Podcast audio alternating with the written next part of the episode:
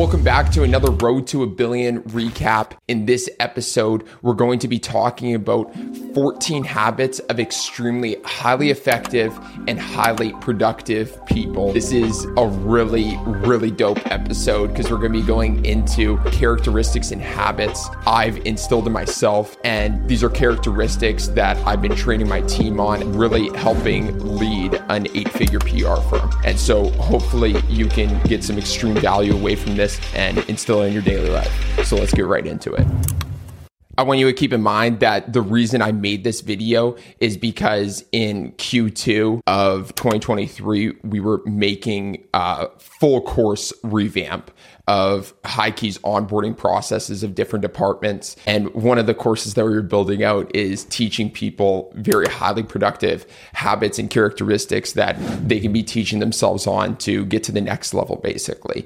And this is one of the trainings that was in the onboarding. So I thought it'd be super fitting to basically recreate it and put it onto my YouTube, put it onto my podcast channels and my social media. These 14 are in no particular order. So keep that in mind.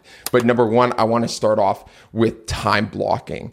And it's very interesting to me because there's actually a lot of people who have never heard of the term time blocking, but people go through different references for this uh, term time blocking. Basically, it's about segmenting every single one of your days, especially your working days, into the most highly productive schedule for yourself. And what that means is you need to self reflect on when you work best, when your highly, most highly productive times are during the day. And what time blocking is really for is scheduling your time out in the most advantageous way to make sure that you're constantly in a proactive mindset throughout the day instead of reacting to your environment. Because if you don't have a schedule and a set plan and set goals for every single day and time blocking associated with all of those goals and the expectations that you set for yourself, then you're basically just reacting to your environment and you're going to spend all of your time on text messages, emails, and what other people are wanting from you instead of what you actually need to get done during the day. So this could really be an entire video of itself, but I'm just going to break down the first few steps in order to get off the bat with a proper time blocking regimen and what you could immediately take away from this video. So firstly, what you need to do in order to time block effectively is you need to pick a calendar. So you need to have some sort of calendar. I would highly suggest using Google Calendar. It's digitally based. I can hold everything there and your video conference meetings. So highly suggest Google Calendar to track all of your meetings, time blocking, and just make your life way easier. Secondly, one of the most important aspects is you have to self reflect on your most highly effective and productive times during the day. This is when you're able to get into a flow state, if you've ever heard of this. And it's basically where you're able to block out all distractions and really sit down and be able to think of extremely creative things and be able to problem solve to your greatest capabilities. So I've self reflected for myself, and I'm actually in the norm where it's about 9 a.m. to 11 a.m. are my most productive times during the day, where that is about 27% of the population based off some, some statistics. But whatever you are, you just need to self analyze when your most productive times of the day because your entire schedule is going to revolve around that. You need to segment those two to three hours of the day for your highest problematic and highest priority tasks for the day. Next, what you have to do is you have to self reflect on what your consistent routine tasks are that you do on a daily and weekly basis so that you can time block those. You need to figure out the priorities of every single task that you have on your list on a weekly basis. And you need to estimate basically how long those tasks take. So reflect on when you were working on those tasks for the past month so that you can time block those effectively. Then, what you need to do is you need to start setting boundaries within your calendar, and you can even write down these boundaries. An example of one of my boundaries is I never take meetings anymore, really, before noon because my most highly productive times are in the morning. So, I need to use that time for my most highly productive tasks. And then all of my meetings get pushed into the afternoon. And then I also push working out, even though I do it on a very consistent basis, until later in the day after all of the work is cleared off my plate because I find I'm more relaxed and able to actually get into the mood of working out once I've finished all of my work. And I don't want to work out first thing in the morning where I used to, but then it's just taking up my most highly creative time during the morning. And so I realized it was not advantageous at all to be working on the morning.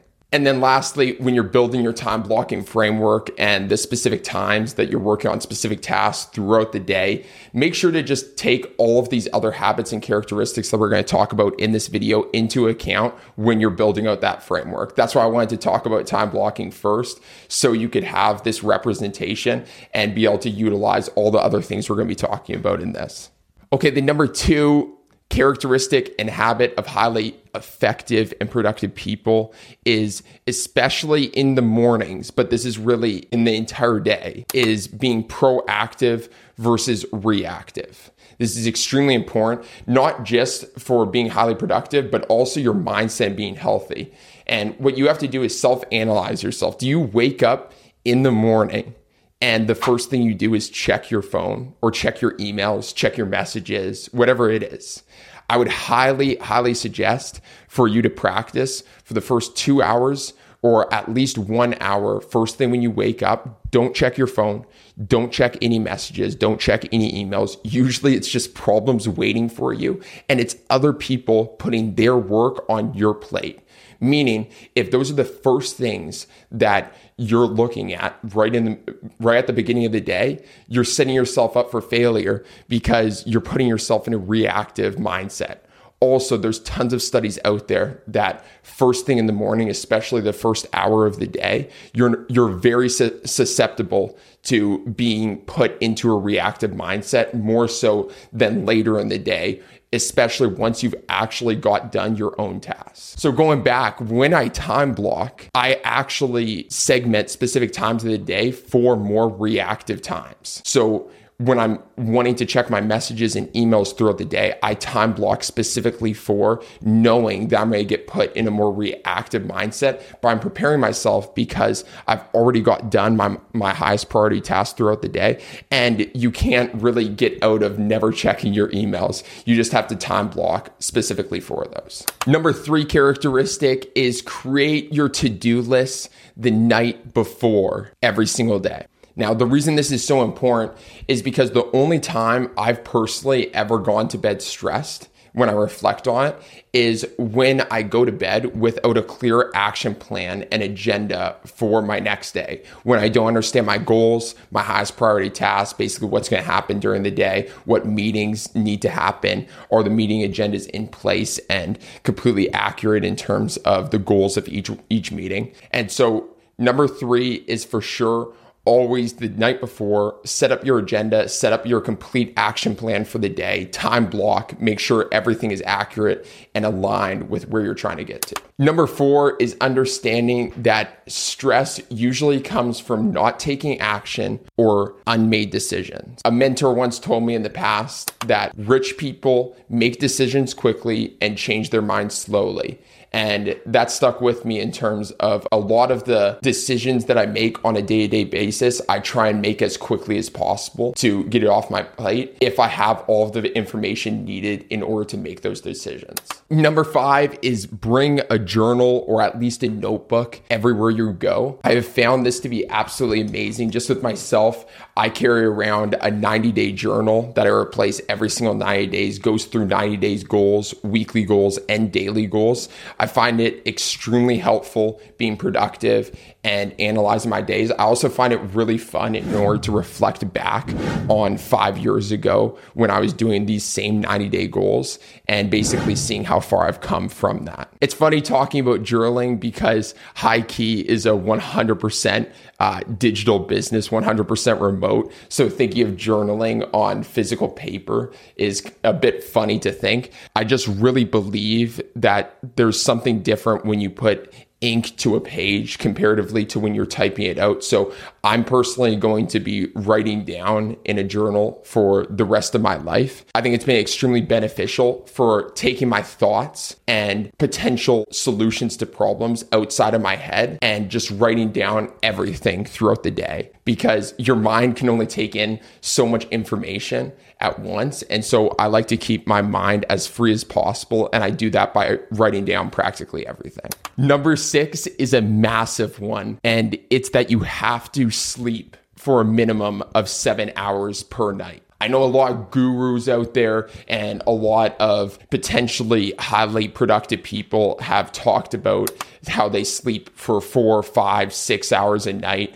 And it's really just complete bogus because being a highly productive person is about what you're doing in your waking hours. It's not necessarily expanding the amount of hours that you have during the day. It's about working to your highest capabilities during your waking hours. And you only can work at your most highly productive self if you get your sleep that you need getting the proper sleep that you need allows your mind to be more efficient during the day, allows you to be happier, allows you to get better workouts in, digest food better, be healthier. It increases your lifespan. There isn't a single bad side effect from getting the proper hours of sleep. I personally always sleep between eight to 10 hours per day because it's one of my highest priorities in life. Number eight is getting into the sun or at least going to a sauna every single day. And it shouldn't take that much time out of your day, like just going for even a 15 minute walk throughout the day to break up your work periods. Gets you in the proper circadian rhythm when you're out in the sun, especially during the day. And it's amazing in terms of what it does for your happiness levels just going out into the sun. Getting into the sauna has similar health benefits as being out in the sun, things like detoxification, weight loss, increased blood circulation, pain reduction, skin rejuvenation, stress management. The list goes on. The number nine characteristic slash habit is for sure working out a minimum of three times per week. I personally do a combination of static weight training as well as HIIT training, which is high intensity interval training. And what it does is it basically gives me a combination of building muscle mass for the st- for the static training, and then the HIIT training is more for helping up my cardio for longevity of life and improved performance uh, over a long enough time horizon in fitness and also in work. There is an extremely long list of the benefits of working out. I'm just going to go through some of the benefits. And I would highly implore you, if you're not working out right now, to do research about all the benefits of working out because there really isn't a single negative side effect of working out. And this is what all highly effective and highly productive people include in their daily routines. So, some benefits of working out is increased metabolism, improving your brain health, helping with weight management, reduce the risk of thousands of diseases, strengthening your bones and your muscles, and improving your ability to do really just any daily activity. Number 10 is focus on one thing at a time. This is so major on the micro and macro level, where if you're looking at your day to day work, you should only be focusing on one thing at a time. Multitasking is complete bullshit and is a complete facade. And actually never works. And so, what you need to be doing on the micro level is analyzing when you're doing work, especially your flow state work, that you're not getting distracted by those reactive things like emails, text messages that we were going off of, or social media or any of that. On the macro level, it's it applies the same way where you should be focusing on one thing. For example, myself, I've realized over the past seven years, we've delved into several different businesses. And I just always think about how much success how much more successful in the monetary sense we would be with things if we just put all the time and energy just into the PR firm, which now we finally have adjusted and are putting 100% of our time into HighKey, the PR firm side of things, and building this up over the next 10 plus years. And when you're able to be 100% focused and dialed in on the macro goal and then being able to focus and dialed in on the micro level day to day, it's unbelievable what can happen.